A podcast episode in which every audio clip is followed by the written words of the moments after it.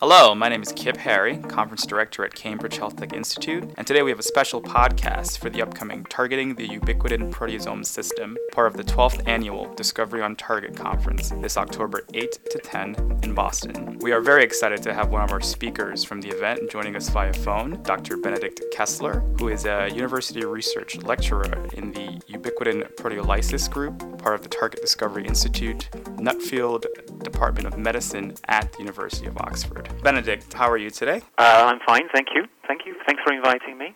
Great. No, we're very excited to talk with you today. So let's get into it. So, the concept of modulating protein degradation as a therapeutic strategy. Now, this has been around for a while now, and we even have two proteasome inhibitors approved in the US. So, my first question for you is what are the most present opportunities in this space? And I guess another way to ask that would be what are some of the most promising ubiquitin proteasome system targets currently being investigated, and within what indications?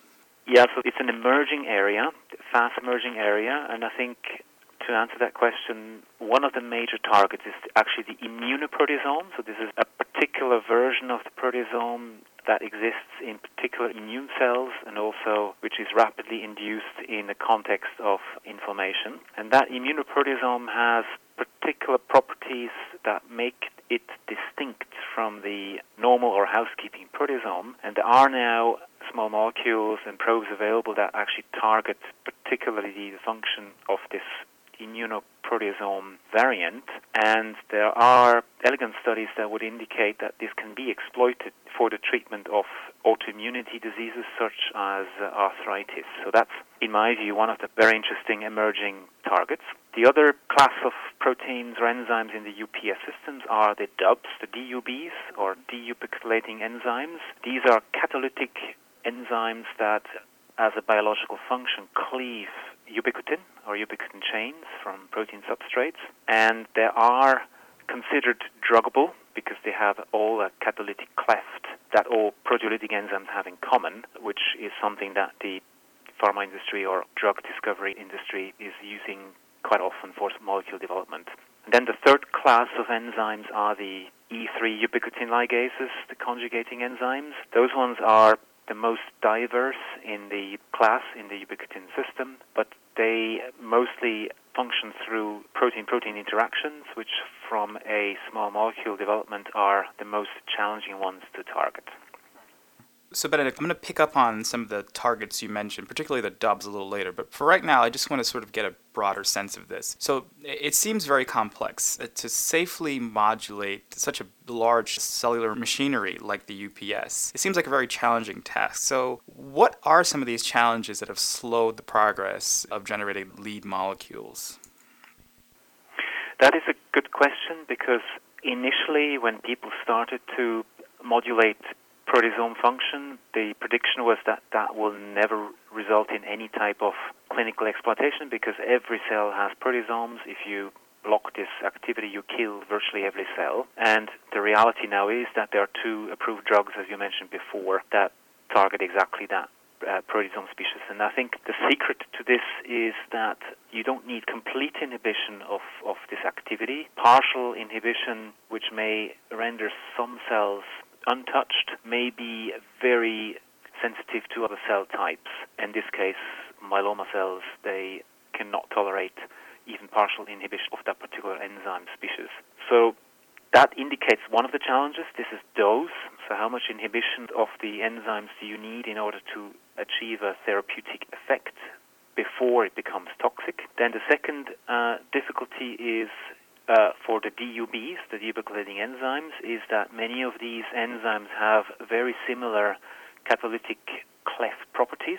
So it makes the drug design relatively challenging to then be able to distinguish between individual enzymes. And then for the third enzyme class, the E3 ubiquitin ligase or conjugating enzymes, one needs to interfere with specific protein protein interactions, which for small molecule and drug development is particularly challenging to achieve in a specific manner. Okay, so let's get back into a little bit more of a focused discussion here. And much of your work focuses on the dubs, and as you mentioned, these are certainly of interest to drug developers. But why particularly? I know that there are several components to the UPS that are being considered, such as the E3 ligases, etc. But why are dubs emerging as such a viable therapeutic target?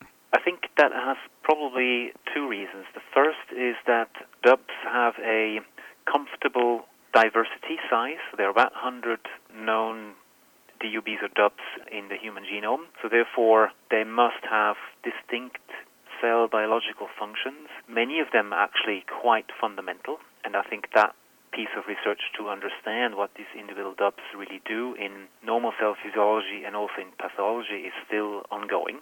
So this means you can tailor or influence specific events by targeting particular DUBs that have distinct substrates with distinct functions without touching the rest. And then the second reason is that, as I said before, they are druggable targets. They have most of them are cysteine protease types, so they have a catalytic triad, which functionally and also structurally can be offer quite a good scaffold for small molecule inhibitor development. So the combination of the two makes, I think, this type of enzyme class very attractive therapeutics targets. Mm-hmm. So, picking up on your expertise within this space, what are the challenges that are unique to targeting DUBs as opposed to the PPIs of ubiquitin ligases? yes, I think the first major challenge is that many of these DUBs, although they do different things, the catalytic triad, where the actual action of the enzyme happens, uh, seems to be quite similar in many of these enzyme classes. So if one aims to inhibit a particular DUB over others, the challenging part is to find out what the fine specificities also in particular on a structural basis are that could be exploited for specific small molecule inhibitor design. That has been quite challenging and requires much more the acquisition of much more structural information that can then be compared to tease out differences that can then be exploited for small molecule development. So I'm assuming that the sort of unlocking the target space of these dubs has some sort of technological component to it. So what are some of the novel tools and technologies that are being developed or implemented and perhaps even in your own lab to overcome some of these challenges? That's a very good question and this probably represents quite a bit of effort that is ongoing in many different labs, also in different pharmaceutical companies. So what is simply required is to make, of course, these dubs in recombinant forms, to study them biochemically, biophysically, and also for inhibition assays. What our lab or what my lab can contribute to this in particular is the ability to study the function and also activity of these dubs in a cellular environment. So we have, for example, developed specific activity-based probes, molecular probes, which are based on the ubiquitin scaffold and through chemical trick can track and trap these active dubs in cells or in a cellular environment. And we can use this in combination with a chemoproteomics approach to actually uh, isolate and display the active profile of all dubs or most dubs in the cell. Now, this is quite important because it gives us a snapshot of how active these dubs really are in a cellular environment, which is something that is currently lacking in most of the labs and also industry approaches worldwide. So that's what we can bring from my lab on the table to accelerate this drug development in that direction. Mm-hmm. So let's get into a bit more about your lecture. So you're giving an actual lecture at the 12th annual uh, Discovery on Target conference this October uh, 8 to 10 in Boston uh, during this uh, very focused meeting targeting the ubiquitin proteasome system. So what do you hope to convey to attendees uh, during your lecture? So first of all, I'm delighted that I can participate in that meeting. That is great. And what I would like to do or take the opportunity to do in this context is to demonstrate the importance of DUBs as novel therapeutic targets not only for cancer, there's a particular focus on cancer in, in many of these programs going on at the moment, but also in other disease types such as neurodegeneration, but also immunity in particular infectious diseases because there are pathogens that actually encode for endogenous proteolytic enzymes that have dub like properties, and this is something that can be pharmacologically exploited as well for novel antiviral or antibacterial drugs in the future. So I think this, with the concept of really tracking the DUBs, DUB's enzyme in a cellular environment through our approaches that we have in the lab, is something that I would like to present in that meeting. Mm-hmm. And you mentioned the intensity of work being done in oncology, but we certainly do actually have a session during the meeting that's focused on other indications and chronic disease, so that's on the program as well. And I think we'd like to go ahead and wrap this up, but before I do that, we always like to end these podcasts with an outlook. And I think this is probably the hardest question I could ask you, but uh, in your opinion, what is on the horizon for research in this space? And I guess another way to ask that is what are the future goals that need to be accomplished to really push these novel medicines further into the clinic? Yeah, so I think the first challenge is that there is probably about 10% of all genes in the human genome that somehow have to do with ubiquitin. So in that sense, the ubiquitin proteasome system is actually covering a vast amount of targets that can be exploited. So I think that's the first. The space is actually quite large.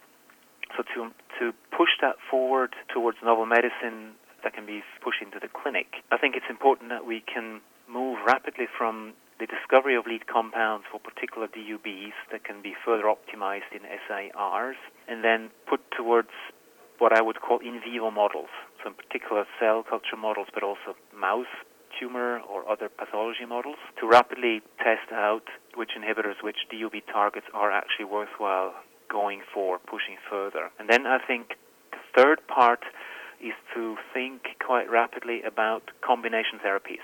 So to try at the very early stage, try to mix, let's say, potential DUB inhibitors with other type of drug compounds, for example, proteasome inhibitors or other uh, small molecules that work through a particular, uh, a different mechanism that can be uh, completely orthogonal. So this combination, potential combinational therapies, in my view, is the future, and this includes probably the combination of UPS-based targets with uh, other type of targets outside of that system.